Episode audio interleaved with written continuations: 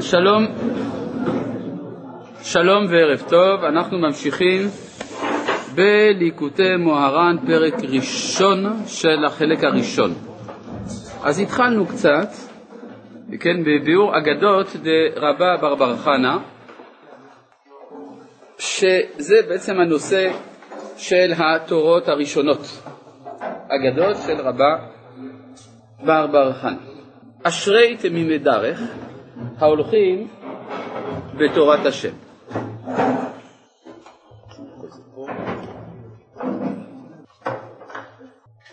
אשרי תמימי דרך ההולכים בתורת השם. אז uh, הפסוק כאן, uh, למה הוא תקוע פה? זה יתברר רק לקראת סוף הפרק.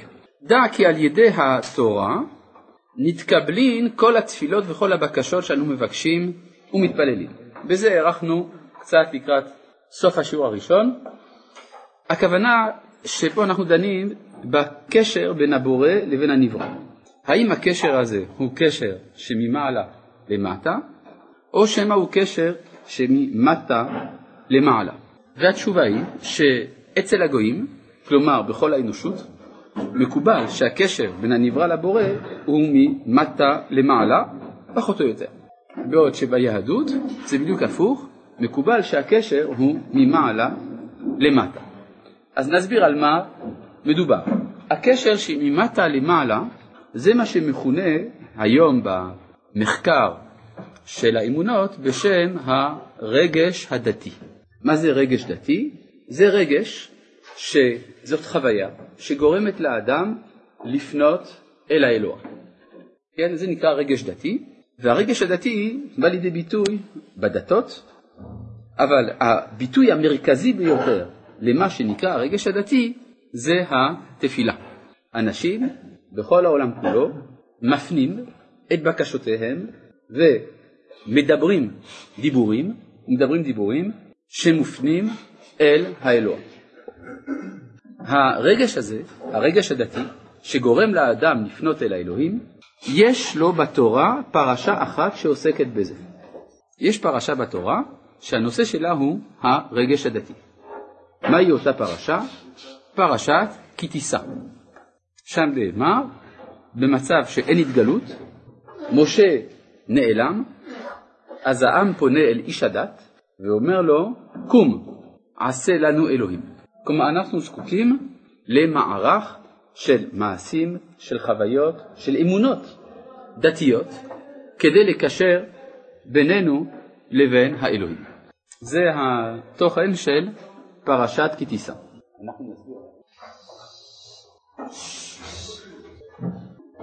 טוב, אם כן, קום עשה לנו אלוהים, הכוונה איזה בקשה לקשר שבא ממטה למעלה. החוויה הזאת יכולה להיות בעלת אופיים שונים לגמרי.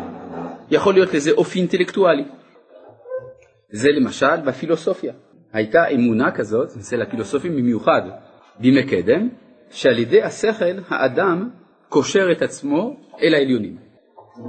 יכול להיות גם חוויה מיסטית, כן? במזרח זה מאוד מקובל, המחשבה הזאת שעל ידי זיכוך האדם הולך ונדבק בעולמות עליונים. קוראים לזה מיסטיקה, דבר שהוא כידוע מאוד לא בריא לגוף, כי המיסטיקאי מתעלם מן הגוף, ועל זה נאמר במסכת אבות, לא מצאתי לגוף טוב מיסטיקה. אם כן, אה, זה אם כן אה, כיוון אחר. יש גם כיוון יותר מתון, לא פילוסופי, לא מיסטי, אלא דתי. כן, כלומר, אני מאמין שעל ידי מעשים כאלה ואחרים אני מתקשר, או על ידי דיבורים או חוויות כאלה ואחרות, אני מתקשר אל האלוהות. זה מצוי, למשל, בדתות הגדולות המהלכות היום בעולם, בנצרות ובאסלאם. אה, מה? ביהדות יש גם? איפה? מה? אלה שחובשים כובעים? למי אתם מתכוון לתימנים?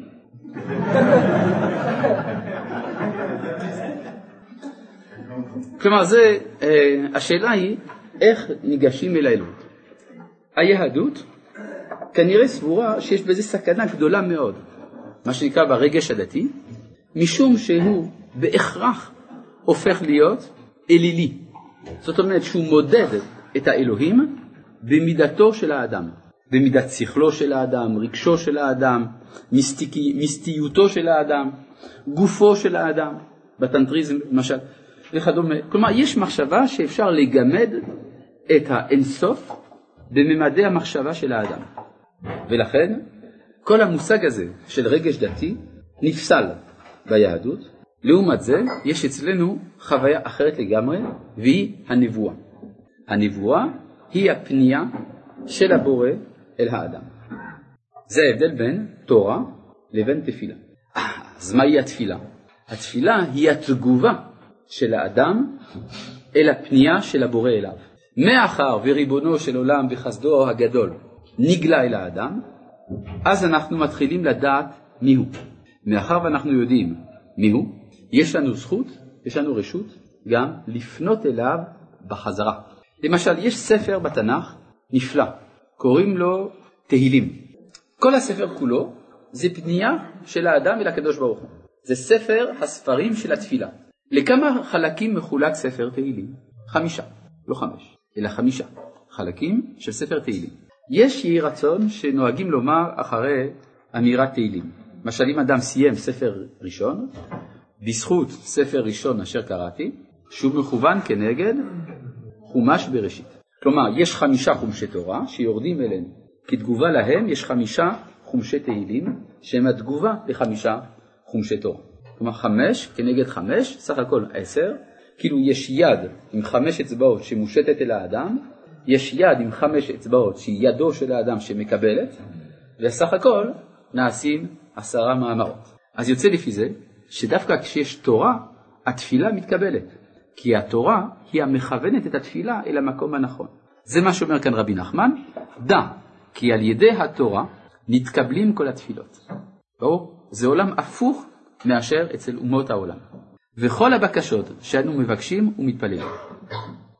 למה הרב אומר הכל בתפיסה שכלית? איפה הרגש? הבחינת תמימות ופשיטות של רבי נחמן. יש דברים שלא צריך שכל אלא רגש, כמו הדבקות בבורא, הפשיטות, ללכת מקברי צדיקים ועוד.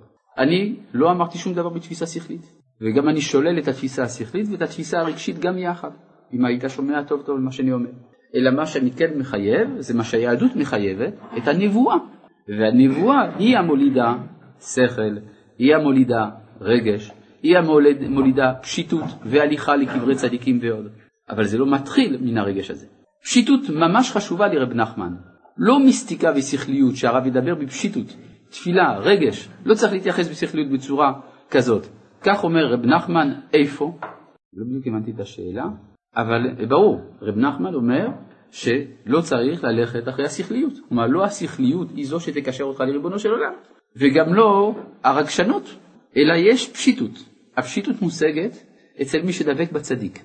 והצדיק, איך הוא משיג את המדרגה שלו? על ידי שהוא מעיין בחוכמות, כפי שמבאר רב נחמן בעצמו בתורה ס"ד. כן. חוץ מזה, אתה לא חייב לשמוע את השיעור שלי, מה... כן.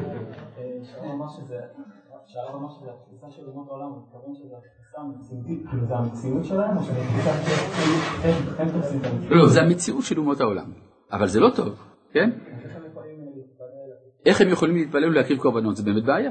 אלא מה שבינתיים אנחנו מוותרים להם, בגלל שאומות העולם מסכנים, הם כמו אנוסים, הם כמו תינוקות שנשבו אצל הגויים. כלומר, הגויים הם כתינוק שנשבע בין הגויים. אם, אם הגוי בא אליך להקריב קורבן אצלך, זה משהו אחר. הרי הרמב"ם אומר, כשגוי רוצה להקריב, אז הוא הולך ליהודי, והיהודי מסביר לו מה עושים. כן, יבוא איזה גוי, יאמר לך, אה, תשמע, לי קוראים איוון פופוב, ואני רוצה להקריב קורבן לאלוהי ישראל. מה עושים? אז לפי ההלכה, אתה צריך להסביר לו איך עושים. כן, דרך היהודי הוא יודע. כן, ככה אומר הרמב"ם בהלכות חגיגה. אז אתה תסביר לו איך בונים מזבח, איך, איך מקריבים וזה, רק אסור לסייע בידיים. מדוע? כי לך אסור להקריב מחוץ למקדש, אבל הוא יכול. לגבי עשר מאמרות, מה שאמרתי מקודם, האם אפשר להסביר שוב פעם? כן. האם שמת לב שכשיד לוחצת יד של מישהו אחר, יש ידידות. נכון? אפילו ידיד, יד, יד, כן? אז אני מסביר כאן שפה לא מדובר בעשרה מאמרות שבהם נברא העולם, אלא בחמש פניות של הבורא אל האדם, וחמש תגובות של האדם אל הבורא. בסדר? חוץ מזה אני לא מבין מה בדברים שלי, עם כל הכבוד לשני השואלים העיקריים, מה בדברים שלי נוגד את הפשיטות. אלא זה שאני מסביר, שאני מעז להסביר את מה שרב נחמן אומר, אולי זה לא מקובל, אבל אני חושב שרב נחמן רוצה שיסבירו את מה שהוא אומר. טוב, אז אם כן אני חוזר פה לדברים. דע, כי על ידי התורה נתקבלים כל התפילות וכל הבקשות שאנו מבקשים ומתפללים. ואכן, והחשיבות של ישראל נתעלה ונתרומם בפני כל מי שצריכים חן, בשביל כל מי שצריכים, הן ברוחני, הן בגשמי. כלומר, מה כואב לנו? שאכן והחשיבות של, ישראל, של ישראל לא באים לידי ביטוי בעולם. איך נקרא ספר הכוזרי בשמו המקורי? ספר הטענה וההגנה לדת הבזויה, או לדת המושפלת, תלוי לפי התרגומים. כלומר, אנחנו היום בזויים, מושפלים, עד עפר, ולכן כשאתה מדבר בעולם, היהדות אומרת, אה, לא משהו, נכון? היום זה כבר קצת פחות, אבל עד מלחמת ששת הימים, בכל העולם כולו, אדם היה ללא בושה מביא מקורות מן הפילוסופיה, מקורות מן הדתות, כשהוא היה צריך להביא משהו מהיהדות, היה מתנצל שהוא מביא מן היהדות. כן? מה? מאז מלחמת ששת הימים חזר הכבוד לאומה. מה האירוע? מלחמת ששת הימים. כלומר, כיבוש ירושלים, כיבוש הרבים, נהייתי ככה, על ידי מלחמת ששת הימים, התנ"ך חזר לתוך התקופה המודרנית. כלומר, התרחש בלב העידן המודרני מאורע תנ"כי. והדבר הזה גרם לכל העולם כולו לחשוב באופן חדש. שהעולם התחיל לחשוב, רגע, אם יכול להתרחש מאורע תנ"כי באמצע המאה ה-20, אולי זה אומר שהתנ"ך מפרש נכון את ההיסטוריה. ואפילו עוד יותר מזה, אולי האופן שבו היהודים קוראים את התנ"ך, זה האופן הנכון לקרוא אותו. ומכאן החרדה הגדולה שהתרחשה אצל אומות העולם בעקבות חזרת עם ישראל התנ"כי לזירה ההיסטורית, הפוליטית. ברור? ואז אכן והחשיבות של ישראל התחיל קצת לחזור, כן? אבל עד אז לא היה אכפת לאף אחד. בימינו, כבר בשיח הרוחני בעולם, מקובל, לפעמים, להביא גם את דעותיה של היהדות. כן, בבקשה. אה, מה ההבדל בין תפילה ובקשה? תפילה זה מושג יותר רחב. אמנם סתם תפילה היא בקשה, אבל יש תפילה כללית, אתה מבקש על כל עם ישראל, ויש בקשה פרטית. יש, יש, לאדם בעיה אישית, אותה הוא מפנה, זה נקרא בקשה, ככה אני מבין. לכן אומר, על ידי שהתפילות שלנו נענות, אכן והחשיבות של ישראל נתעלה ונתרומם. כן? זה גם uh, מה שכתוב בספר דברים. מי uh, גוי גדול אשר לו אלוהים קרובים אליו, כהשם אלוהינו בכל קוראינו אליו. שאצל אומות העולם כשהם פונים לקדוש ברוך הוא צריכים לפנות דרך אמצעים, דרך הקדושים שלהם, דרך האלילים שלהם, דרך הקטגוריות מחשבה שלהם. אצלנו יש פנייה ישירה. לכן אנחנו אומרים שמע ישראל, השם אלוהינו. אומר רש"י, אלוהינו ולא אלוהי האומות. מה זאת אומרת הוא לא אלוהי האומות? האומות אין להם קשר ישיר איתו, כי הוא לא נגלה עליהם. אבל, אומר רש"י, עתיד להיות השם אחד לכל האומות, כשיהיה השם אחד ושמו אחד, ויתקיים, כי אז אהפוך אל עמים, שפה ברורה לקרוא כולם בשם השם ולעובדו שכם אחד. כן, כלומר לפי רש"י, שמע ישראל השם אלוהינו השם אחד, איננו תיאור סטטי של המציאות או תיאור סטטי של האמונה שלנו, אלא זהו תיאור של מגמה כלפי העתיד. כלומר זה משהו אקטיבי, שמע ישראל, השם הוא רק אלוהינו, נו מתי כבר יהיה השם אחד? כן, מה אתה אומר? הכוונה היא לאומה כאומה, לא, לא לפרטים. הקדוש ברוך הוא, אה, הפסוק הזה, בכל קוראינו אליו, נאמר על הציבור, כך אומר הרמב"ם, בהלכות תשובה. יחד עם זה, יש גם זמנים שגם היחיד יכול להיענות. למשל, עשרת ימי תשובה. בעשרת ימי תשובה נאמר, כראוהו בהיותו קרוב. נכון? אה, האם יש גוי שיכול לפנות יש, ישירות אל הקדוש ברוך הוא? כן, יש דבר כזה. במיוחד אם הוא בא אל המקדש. אני מכיר גוי שאמר לי שהוא מדי פעם הולך לכותל כדי להתפלל אל השם. והוא אומר לי, כשמה אני מבקש מהקדוש ברוך הוא? הוא אומר, אני אומר לו, ריבונו של עולם, אתה הבטחת שאם יבוא, על ידי שלמה המלך, שאם יבוא הנוכרי אל המקום הזה, תעשה כל מה שהוא מבקש. אז באתי לבקש ממך שתיתן לי את הכוח לברך את עמך. כך אמר לי אותו גוי. כן? זה לא סתם גוי, גוי מיוחד. כן. אגב, אני פגשתי עוד גוי, שאמר לי בכותל, הוא אמר לי, אני רואה פה, זה גוי שהיה בכל העולם כולו. הוא אומר לי, יש כאן אור שאין כמוהו בכל העולם. כן, בבקשה. הרב אמר בשיעור קודם שרבי נחמן התכוון לא לתקופת הפעילות של התורה שלו לא מכוונת כלפי הגאולה, אלא לתקופת מעבר של עם ישראל שמגיע לארצו. ואם כן, למה כל כך חשוב שיהיה לכם את החשיבות העולם? כלומר, אתה אומר, אם רב נחמן פעל במסגרת תקופה של יציאה מן הגלות, מה זה חשוב אכן והחשיבות? כי זה כל היהדות כולה. שיתגלה שם שמיים דרך עם ישראל. ולכן הכאב שהאדם חש בגלות איננו יכול להיות סתם הכאב מזה שהקוזקים עלולים להגיע, אלא חייב להיות שיהיה כאב הרבה יותר אמיתי, כאב על השכינה שהיא מתחללת. כן, כמו שמספרים על רבי נחום מצ'רנוביל, שפעם רבי נחום מצ'רנוביל, זה לפני הפיצוץ, רבי, לפני הדליפה, רבי נחום מצ'רנוביל, ככה מספרים עליו שיום אחד הוא הגיע לאיזה אכסניה, אכסניה של יהודי, כדי לעבור את הלילה.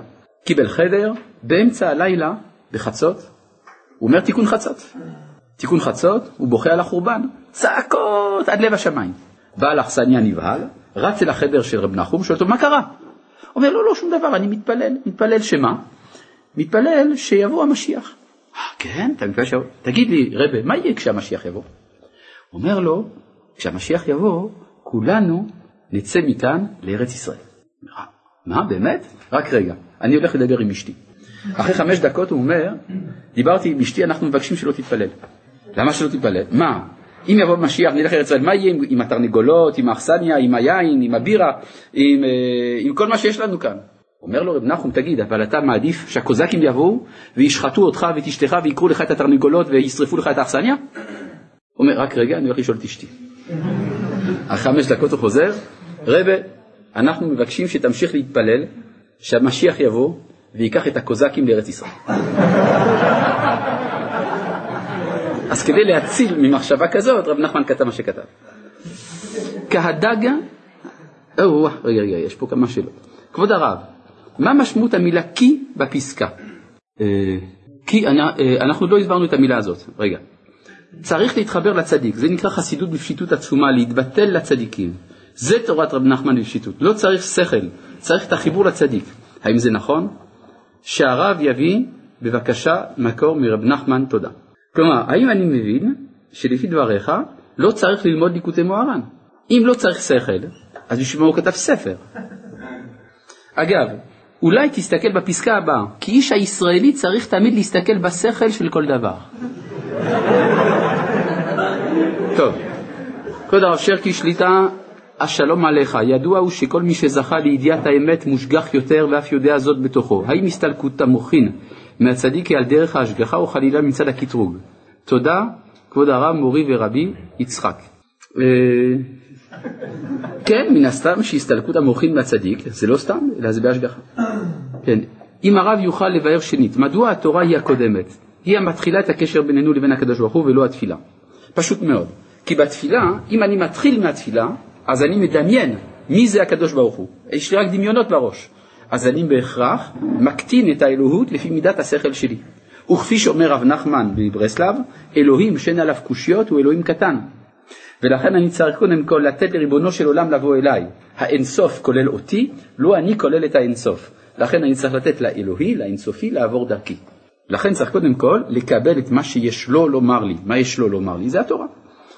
המציאות של פשיטות זה רק הקשבה לצדיק במלוא הדברים, למה אין את זה אצלנו הדתיים לאומיים, הפשיטות הזאת? אני לא יודע מה זה פשיטות. כן, היה פעם איזה רבה אחד שאמר לתלמיד שלו, תפסיק לשאול שאלות, צריך אמונה פשוטה. אמר התלמיד, אני מגיע לאמונה פשוטה אחרי אמונה מסובכת. אבל אתה צודק, שלפעמים גם צריך לשתוק. אני הכרתי יהודי אחד שלמד אצל רבו, סיפר לי שהוא התחיל ככה לשאול המון שאלות. אז רבו צבט אותו, צביטה כואבת. אמר לו, אל תשאל, תקשיב. טוב, הבחור לא רצה שיצבטו אותו עוד פעם, אז הוא שתק. אמר לאותו אדם, אחרי שהוא שתק, פתאום הוא התחיל להבין. יש גם דבר כזה. אם העם לא יכול בתקופה הזו להקריב קורבנות לקדוש ברוך הוא במקום קורבנות תוקנו תפילות, אז מהות התפילה אמורה להיות נתינה מלמטה כלפי מעלה ולא בקשה, או תביעה מאיתנו כלפי מעלה. הכיצד תפילות הפכו לתחינות ובקשות? זה נושא של שיעור שלם על התפילה, אבל התפילה היא לא במקום הקורבן, אלא התפילה באה אחרי שיבטלו הקורבנות, התפילות קיבלו על עצמן תפקיד נוסף על תפקידן המקורי. כלומר, התפילה תמיד הייתה בקשה, גם בתקופה שהקריבו קורבנות. גם אז התפללו. אבל כיוון שבטלו הקורבנות, אז התפילה העמיסה על עצמה תפקיד נוסף, להיות במקום הקורבן. וזה מה ששינה את אופייה, מדבר ספונטני לדבר שיש לו נוסח, ומדבר שזמנו בכל שעה לדבר שזמנו קבוע. טוב, ובכן אפשר להמשיך. ואכן, מה? כן.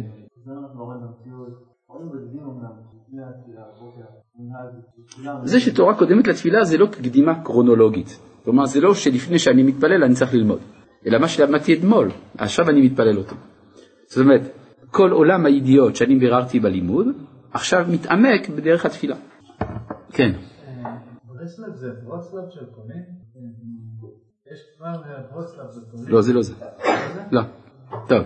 דע, כי על ידי התורה נתקבלים כל התפילות וכל הבקשות שאנו מבקשים ומתפללים.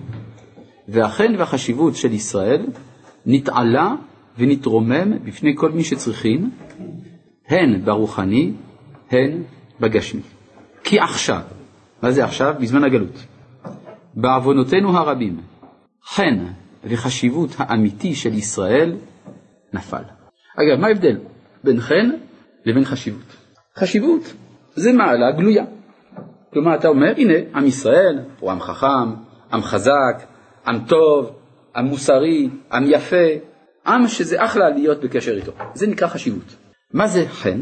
חן זה דבר שהוא גם כן מעלה, אבל אי אפשר להסביר למה. למשל, לפי הגמרא, מה זה חן?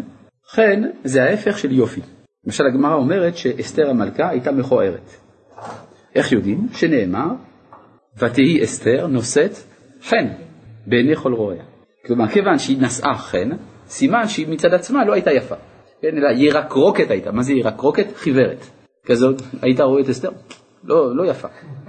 אבל, איך אמר נתן אלתרמן? בכל זאת, יש בה משהו.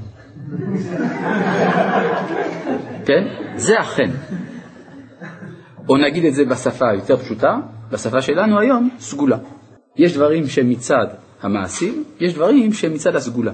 הסגולה מקרינה חן. אז היום החן והחשיבות של ישראל אינם גלויים. כן. האם חן קשור לנחמד?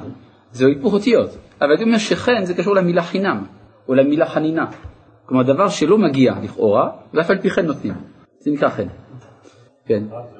מותר ללמד גוי להתפלל, כמו שמותר ללמדו איך להקריב? כן. לא הבנתי, הרב, איפה הפשיטות אצלנו הדתיים הלאומיים? הקשה לצדיקי האמת, ההקשבה אתה מתכוון. איפה זה? מי אמר שלא מקשיבים? אני מכיר אה, הרבה דקות בצדיקים בציבור הדתי-לאומי. כבוד הרב, הרי גם לאחר שלמדנו תורה אי אפשר להבטיח שיש לנו את היחס הראוי למושג האלוהי. אז יש כאן בעיה, בבחינת דע לפני מי אתה עומד. מה גם שלעולם איננו מדברים על עצמותו יתברך. ועם כל זה, יש קשר, מה נעשה? איך אומרים? לא עזב השם את הארץ. וזאת התורה אשר שם משה לפני בני ישראל. אומר המהר"ל, שהפסוק הזה בא להודיע שהתורה חפץ מונח. כל הרוצה ליטול, יבוא וייטול. כן.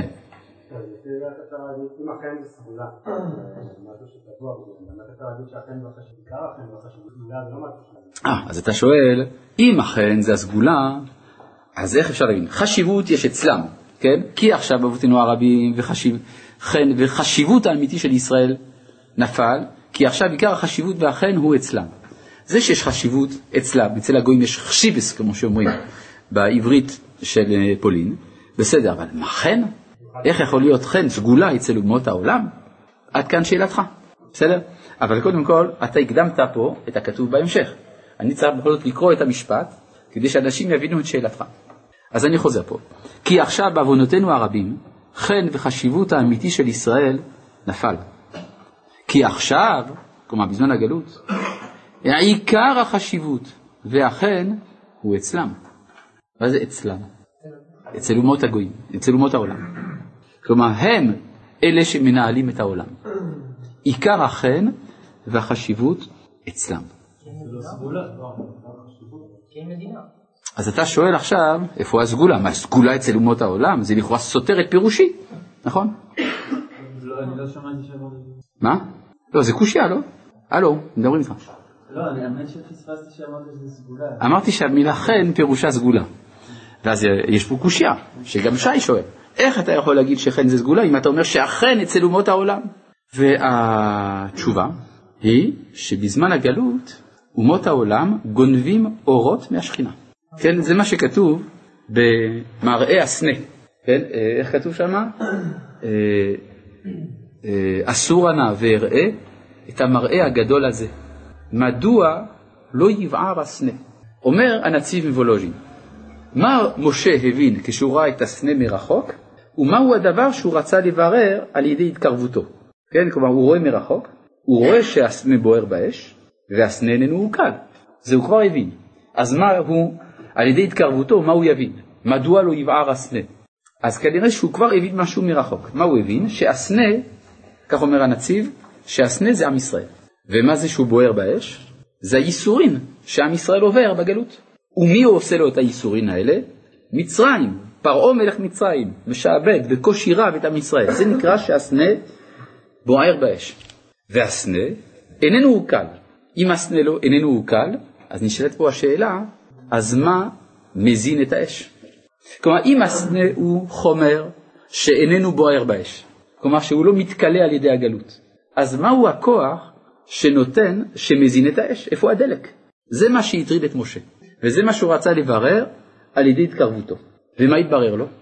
וירא אליו השם בלה בת אש מתוך הסנה. כלומר, מה הוא הבין? שהשכינה היא זו ששוכנת בבית פרעה ומזינה את הכוח של האומה המצרית כדי לשעבד את ישראל. אז יוצא שהגלות היא הרבה יותר קשה ממה שחשבנו. היא לא רק גלות לעם ישראל, היא כביכול גלות לשכינה. וזה מה שאמר לו הקדוש ברוך הוא למשה, כי ידעתי את מכאוביו. אני כואב את הכאבים שלהם, כי זה גם הכאבים שלי. ועל זה נאמר, לישועתך קיוויתי השם. מה יעקב היה צריך לומר? לישועתי קיוויתי השם. אבל ישועתך משמע שגם השם כביכול זקוק לישועה. זאת אומרת שהכאב העיקרי של הגלות זה שלא רק החשיבות של ישראל נמצא אצל אומות העולם, אלא גם החן של ישראל נמצא אצל אומות העולם. כיוון שחלקי אורות נגנבים משם, חלק מההנהגה האלוהית בעולם מפסיק לעבור דרך עם ישראל ועובר דרך אומות העולם. והדבר מפורש בספר ירמיהו, ושמתי כסאי בעילם. מבאר המהר"ל מפראג באור, אה, באור חדש, מה זה ושמתי כסאי בעילם? שכשם שהקדוש ברוך הוא היה כסאו ושכינתו בירושלים, עתה הוא שוכן בבית אחשורוש, בעילם. מובן? אה, יש פה מספר שאלות.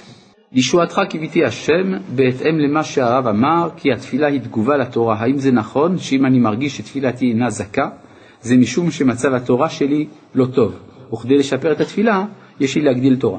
נכון. המונח חן כאן מתייחס לתורת הנסתר גם כי מי שתורת הנסתר אצלו אז הוא גם נושא חן. שאלה שלישית, רב נחמן מלמד איך להגיע לנבואה, ודאי שלא בפרק הזה, אולי בפרק אחר. כן. מה זה השכינה? שכינה, הכוונה לנוכחות האלוהית המולידה צלילות דעת, כלומר ידיעה צלולה של השם. וזה הגויים לקחו כאילו. כן, כלומר באיזשהו מקום, מי מנהל את העולם בזמן הגלות? אדום מנהל. כן, אבל לנהל זה לא דווקא צלילות דעת. לא, לא, מנהל, כלומר יש לו גם קצת דעת אלוהים. איך רואים את זה? אה, כל הדיונים בחוכמת האלוהות נמצאים אצלם, ולא כל כך אצלנו. כן, גם. גם אברהם הושלך בכבשן האש ואיננו נשרף. הקדוש ברוך הוא עשה נס. מה אם כן שמר על האש דולקת? זה שהקדוש ברוך הוא שרה אז בבבל. כן, אשר. שאומות העולם בגלותה, איך זה לא משנה את מהות הגויים בצורה עמוקה? זה גם משנה את מהות הגויים, זה היסוד של הטענה הנוצרית שהם אומרים שהם ישראל. כדי שטענה תטען צריך שיהיה לה איזושהי מולקולה של אמת. כן? רק מולקולה, זה מספיק. אבל המולקולה הזאת היא מכאיבה לנו. בסדר? כן. הרי זה מה שיעקב אמר לעשו, ראיתי פניך כראות פני אלוהים. איך הוא אומר על עשו הרשע? שהוא ראה את פניו כראות פני אלוהים. אומר רבי צדוק הכהן מלובלין, אמר את זה על ניצוץ הקדושה שהיה אצלו. כן. איך אנחנו נדע ללקט את הניצוצות הנכונים ולא את הלא נכונים? איך אנחנו נדע ללקט את הניצוצות הנכונים ולא את הלא נכונים? אנחנו לא יודעים. ולכן כשאנחנו חוזרים מן הגלות אנחנו מביאים את הכל. את הטוב ואת הרע. ואז יש בירור פה במדינת ישראל, כל מלחמת התרבות במדינת ישראל זה בירור הניצוצות הזה. כן. שכל מיני אנשים עם השגות אלוקיות ברמה הזו אחרת כמו אבדאיסטים, וקראתי תיאוריות בארץ קרישנה שמאוד דומות לתיאוריות מסוימות ברמחה בצורה מאוד שונה. נו. האם זה עדיין ברמה שאנחנו ברמה מסוימת בגלות שיש לנו את ההשגות האלוקיות? נאמר ככה, אה, יש פה אורות, הנה. בסוף המלחמה באורות הוא אומר כך, בגדולת העולם, בהופעת הזיו של קדושת ישראל ברוממותו, אין אחיזה לכל זונים, לכל העומדים מבחוץ, לבס, לבסס איזה מוסד הדוחק רגלי אור ישראל, לבצר איזו הערה מיסטית, מכונה אמונית, אשר תוכל עמוד חוץ ממציאות האומה, כבודה ושפעת יקרת קודשה. כלומר שאנחנו באמת מה שאנחנו, אף אחד לא יכול לבוא במקומנו. אז אתה צודק, אם עדיין יש אצל אומות העולם דברים המקבילים לענייננו, סימן שעוד לא לגמרי יצאנו מן הבעיות. שאלה, השכינה והקדוש ברוך הוא זה אותו הדבר? לא. אה, הלאה. אה, כן, מה זה אומר שנהיה מה שאנחנו? כלומר, מה זה אומר? הרבה עבודה. טוב. אבל על ידי התורה נתעלה החן והחשיבות של ישראל, כי התורה נקראת איילת אהבים ויעלת חן, שמעלה חן על לומדיה. כלומר, אתה מחפש איפה החן והחשיבות של ישראל, תיכנס לבית המדרש. אבל צריך להיכנס לבית המדרש. מחוץ לבית המדרש זה לא נראה יפה. תיכנס בפנים, תגלה. זה בעיה, זה דורש איזה מין מאמץ להיכנס פנימה. גם במהלך הגלות יש כמה גויים בודדים שהיו נכנסים אל בית המדרש ומתגיירים. אבל היה צריך שיקרה איזשהו מקרה, שורה של מאורעות, שיגרמו להם להזדבן למה שקורה בפנים. זה לא קל, אבל לפעמים זה קורה. כן? בארץ ישראל זה כבר יוצא, זה פורץ החוצה, זה כבר לא בבית המדרש, זה ברחוב. כן, שמעלה חן על לומדיה, ועל ידי זה נתקבלין כל התפילות והבקשות. אז קודם כל זה הנחת יסוד ראשונה, אם כן, שהתורה היא זו שמוציאה אותנו מן השפלות, היא הנותנת לנו חן וחשיבות, ועל ידה מתקבלות התפילות. כן. כביכול בלי, בלי תורה אנחנו לא מוצאים חן אפילו בעיני הקדוש ברוך הוא. אני מלא בתורה, אני מוצא חן גם בעיניו, ולכן תפילתי נענית. כן. זה נראה כאילו הפסקה הזאת אומר משהו בהתחלה, ואז חוזר על זה פשוט במילים אחרות. זה ממש כאילו... לא הבנתי את השאלה. אני יודע שהפסקה הזאת, הרבה משפטים נראים מיותרים, כי זה פשוט אה, חוזר על עצמו כל הזמן. נראה לך שכל לא. משפט, כלומר אתה אומר שהפסקה נראית כמו דבר שחוזר על עצמו. בהרבה דברים, בסוף. אני לא הצלחתי להבין את זה. כי הוא אומר על ידי זה, הוא אומר במשפט האחרון, על ידי זה מתקבלים... אה, לא, אתה שואל רק על, הפסקה האחרונה, על, המשפט האחרון, ועל ידי זה מתקבלים כל התפילות והבקשות, הרי לכאורה הוא כבר אמר לפני כן. לפני כן הוא אמר אבל לא הסביר, ועכשיו הוא הסביר, עכשיו הוא מסכם. מפרט. כן. למה צריך בכלל את, התורה כשעם ישראל נמצא בארץ במצב של נניח בבית המקדש אה, יפה. שהיה כבר את החן והחשיבות? אתה צודק. לפי זה, כשעם ישראל נמצא בארץ, יש בית המקדש ויש חן וחשיבות, בשביל מה צריך תורה? אתה צודק. הנציב מוולוז'ין אומר שהקשר בין הקדוש ברוך הוא לכנסת ישראל משתנה. בזמן הגלות הקשר הוא על ידי התורה, ובזמן שבית המקדש קיים הקשר דרך בית המקדש. נכון? צריך תורה, אבל לא בזה תלוי הקשר. צריך תורה, כי אם לא, אז לך תדע מה רצון השם. אבל השראת השכינה היא דרך השכינה ששורה במקדש.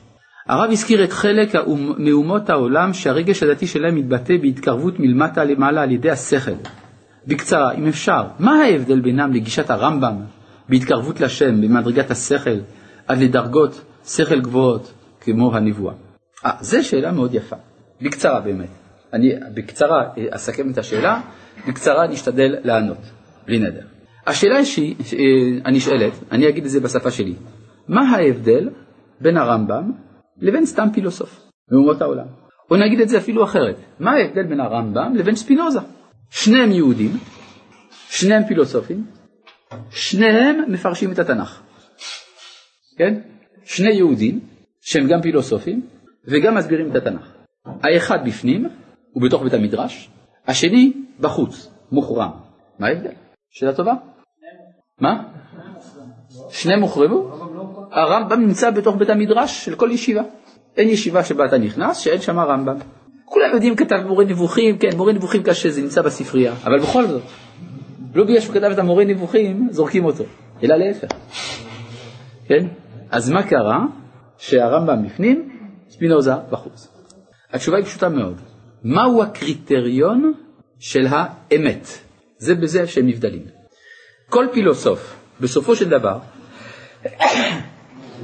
אם אתה תשאל אותו, אני אגיד את זה בצורה מאוד פשטנית, תגיד, מה זה אמת אצלך? התשובה תהיה, בסופו של דבר, אחרי הרבה פלפולים, מה שנראה לי. כלומר, יש לי קריטריון שאני יצרתי כדי לקבוע שדבר מסוים הוא נקרא אמת. קוראים לזה קריטריון אוטונומי. הרמב"ם בסוף מורה נבוכים אומר מפורש שהחוכמה באה לבאר את מה שמקובל על ידי התורה. כלומר הקריטריון הוא ההתאמה לדברי הנבואה. במילים אחרות, הקריטריון אצל הרמב"ם הוא קריטריון הטרונומי, שבא לו מן המסורת החיצונית לו, ואז הוא רואה באיזה מידה אפשר להתאים את שכלו לזה. וזה ההבדל המהותי בין הרמב"ם לבין שפינוזה. האם אם איני לומד תורה אין חשיבות לתפילה? ואם אני לא מתחבר לתפילה, האם אני חייב להתפלל? הכוונה אם אני לא מסוגל להתפלל? אם אתה לא לומד תורה, אז אין תפילה, כי אתה לא יודע לפני מי אתה מתפלל.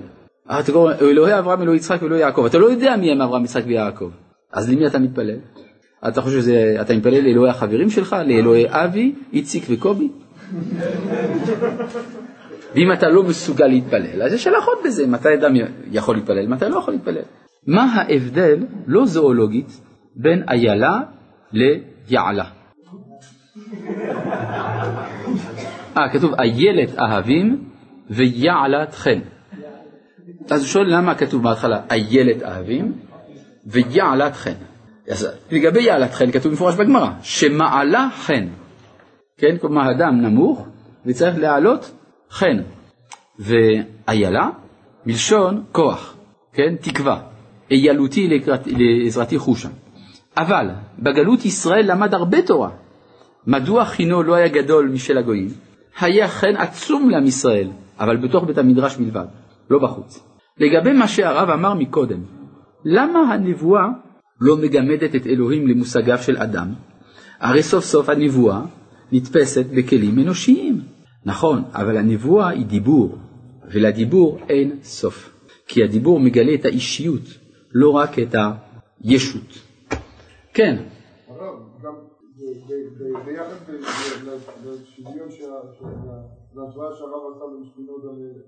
לרמב"ם, זאת אומרת גם לפילוסוף הקלאסי יש ידיעה של אמת אובייקטיבית. הרב רק מתייחס לתפיסה הסובייקטיבית של הפילוסוף ביחס לאמת, אבל גם הפילוסוף יודע שיש אמת אובייקטיבית. לרמב"ם היה אמת אובייקטיבית בתורה, אבל הפילוסוף מחפש אותה. כשהפילוסוף אומר שהוא הגיע לאמת, בסופו של דבר זה שכנוע פנימי. איך הוא אומר? זה שכנע אותי. בסופו של דבר זה על פי קריטריון פנימי שלו. מה אכפת לי אם הוא לא אובייקטיבי? אבל בסופו של דבר העולם שהוא בונה הוא עולם שלפי מידתו הוא. כן.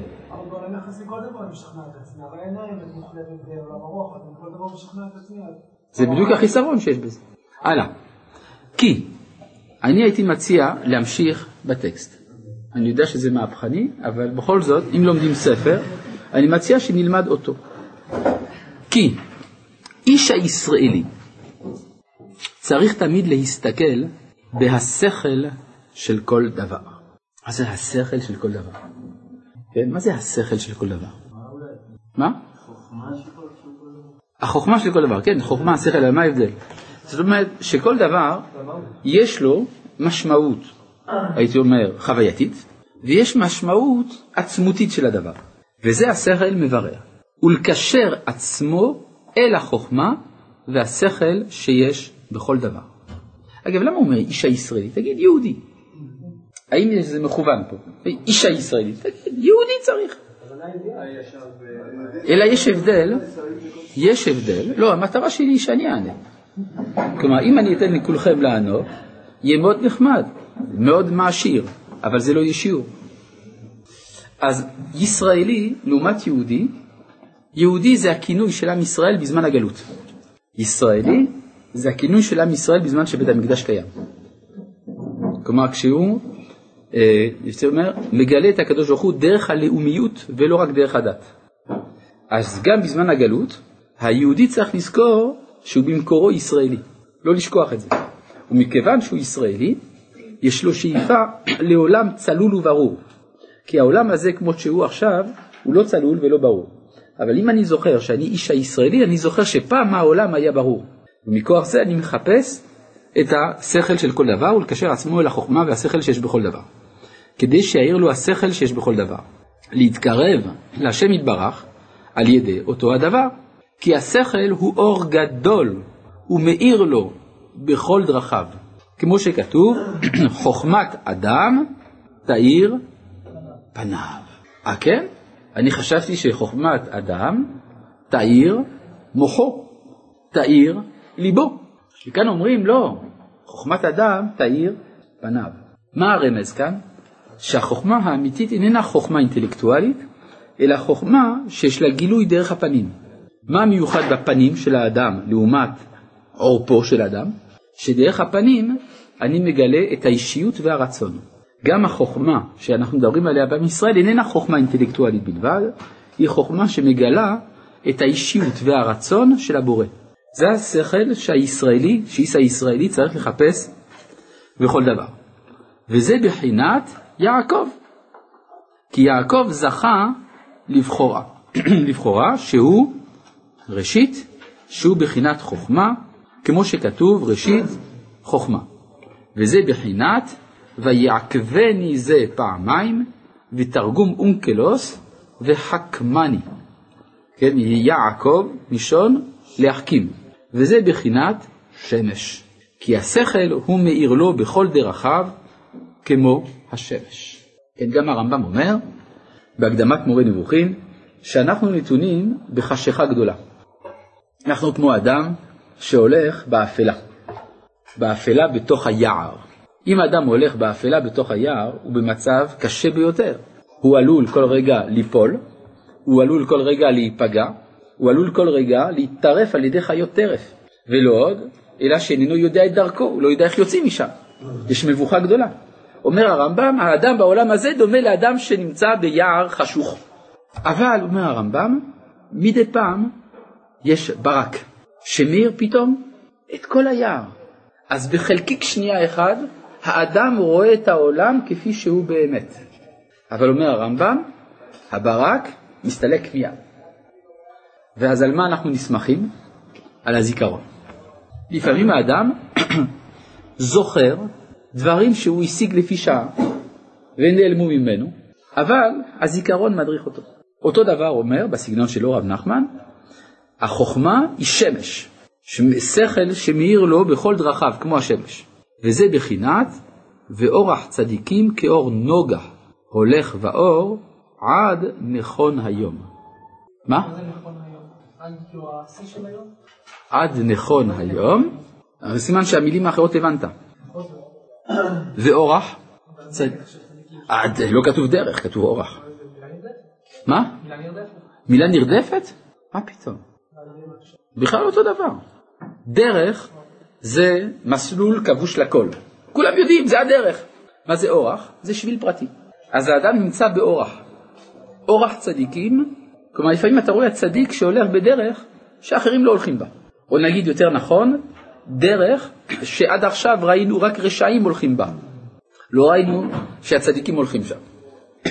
פתאום רואים איזה צדיק הולך שם, כולם אומרים מה קרה לצדיק הוא השתגע. אתה לא יודע, אורח צדיקים כאור נוגה. הוא הלך לשם כדי להוציא את הדרך הזאת מידי הרשעים, להפוך אותה לדרך של צדיקים, כאור נוגה. מה זה אור נוגה? זה אור שבוקע מתוך החושך. זה הולך ואור, עד, מה? מה אתה אומר? זה נגיעה. נגיעה, כן, נוגה. זה דבר שהולך ומגיע, יגיע חושקי. כן, אור נוגה זה אור שהוא על הגבול בין החושך לבין האור. והולך ואור עד, עד שהיום יתבסס, יתכונן, נכון היום, עד שהיום נהיה גלוי.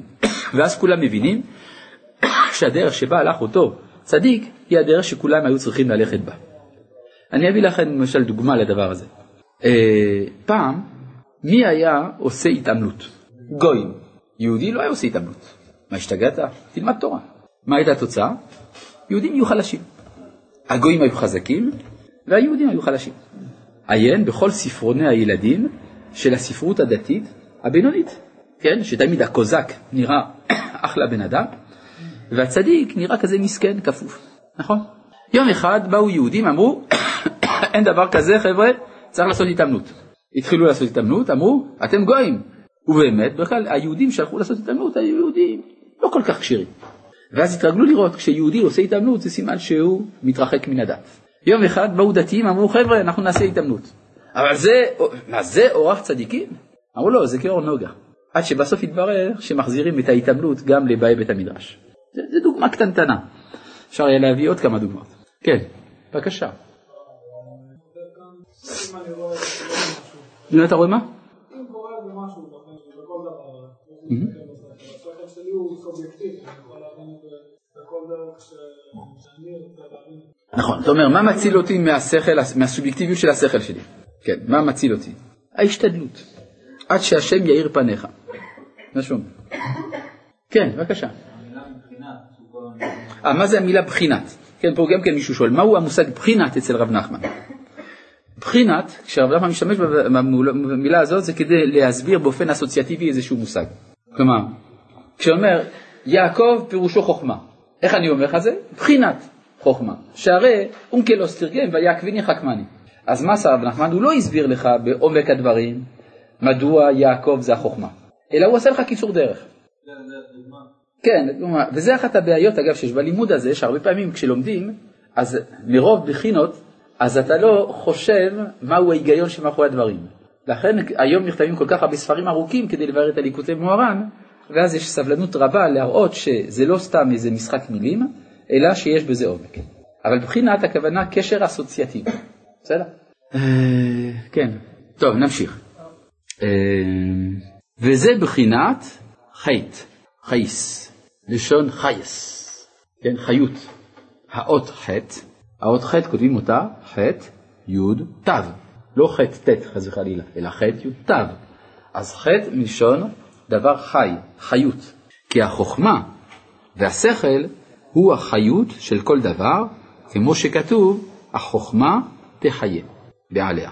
אך מחמת שאור השכל גדול מאוד, אי אפשר לזכות אליו, כי אם על ידי בחינת נון, שהוא בחינת מלכות. כמו שכתוב, לפני שמש כינון שמו, ופירש רש"י, לשון מלכות, וזה בחינת לבנה.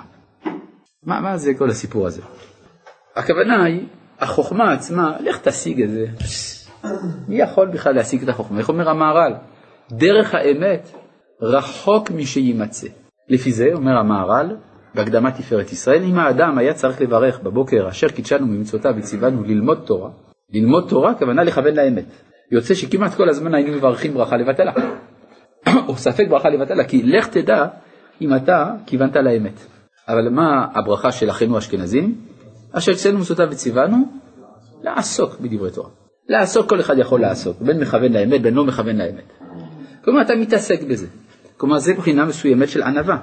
יש לך ענווה כלפי אותו גילוי של חוכמה, ואז החוכמה באה בליבך. וזה מה שאומר כאן, אתה לא יכול לזכות לבחינת חטא, דהיינו בחינת חוכמה, אלא אם כן לך בחינה גם של ענווה, של קבלה, מה שהוא קורא כאן מידת מלכות. ואותה מידת מלכות הוא קורא לה נון. על פי הפסוק לפני שמש נון שמו, שיעשה נון, וזה התוספת לחטא. חטא ונון, אותיות חן. כן, זה משהו של חטא. כמו שכתוב, לפני שמש ינון שמו, ורש רש"י לשון מלכות, וזה בחינת לבנה. כי הלבנה אין לה אור מעצמה, כי מה שמקבלת מהשמש. וזהו בחינת מלכות, דלת לה מגרמה כלום, שאין לה מעצמה כלום, אלא מה שמקבלת מן החטא, שהיא בחינת חוכמה, בחינת שמש, כנ"ל, ונעשה אור הלבנה כאור החמה. אבל מי שאינו מקשר עצמו אל השכל והחוכמה והחיות שיש בכל דבר, זה בחינת עשיו, שבזה את הבכורה. כמו שכתוב, ויבז עשיו את הבכורה. דהיינו השכל כנ"ל, בחינת לא יחפוץ כסיל בתבונה, כי אם בהתגלות ליבו. וזה בחינת מלכות הרשעה, בחינת לבנה דסיטרא אחרא, שעליה נאמר וחפרה לבנה. וזה בחינת יצר הטוב ויצר הרע. כלומר, יש שני אופנים להתייחס אל החוכמה. כן.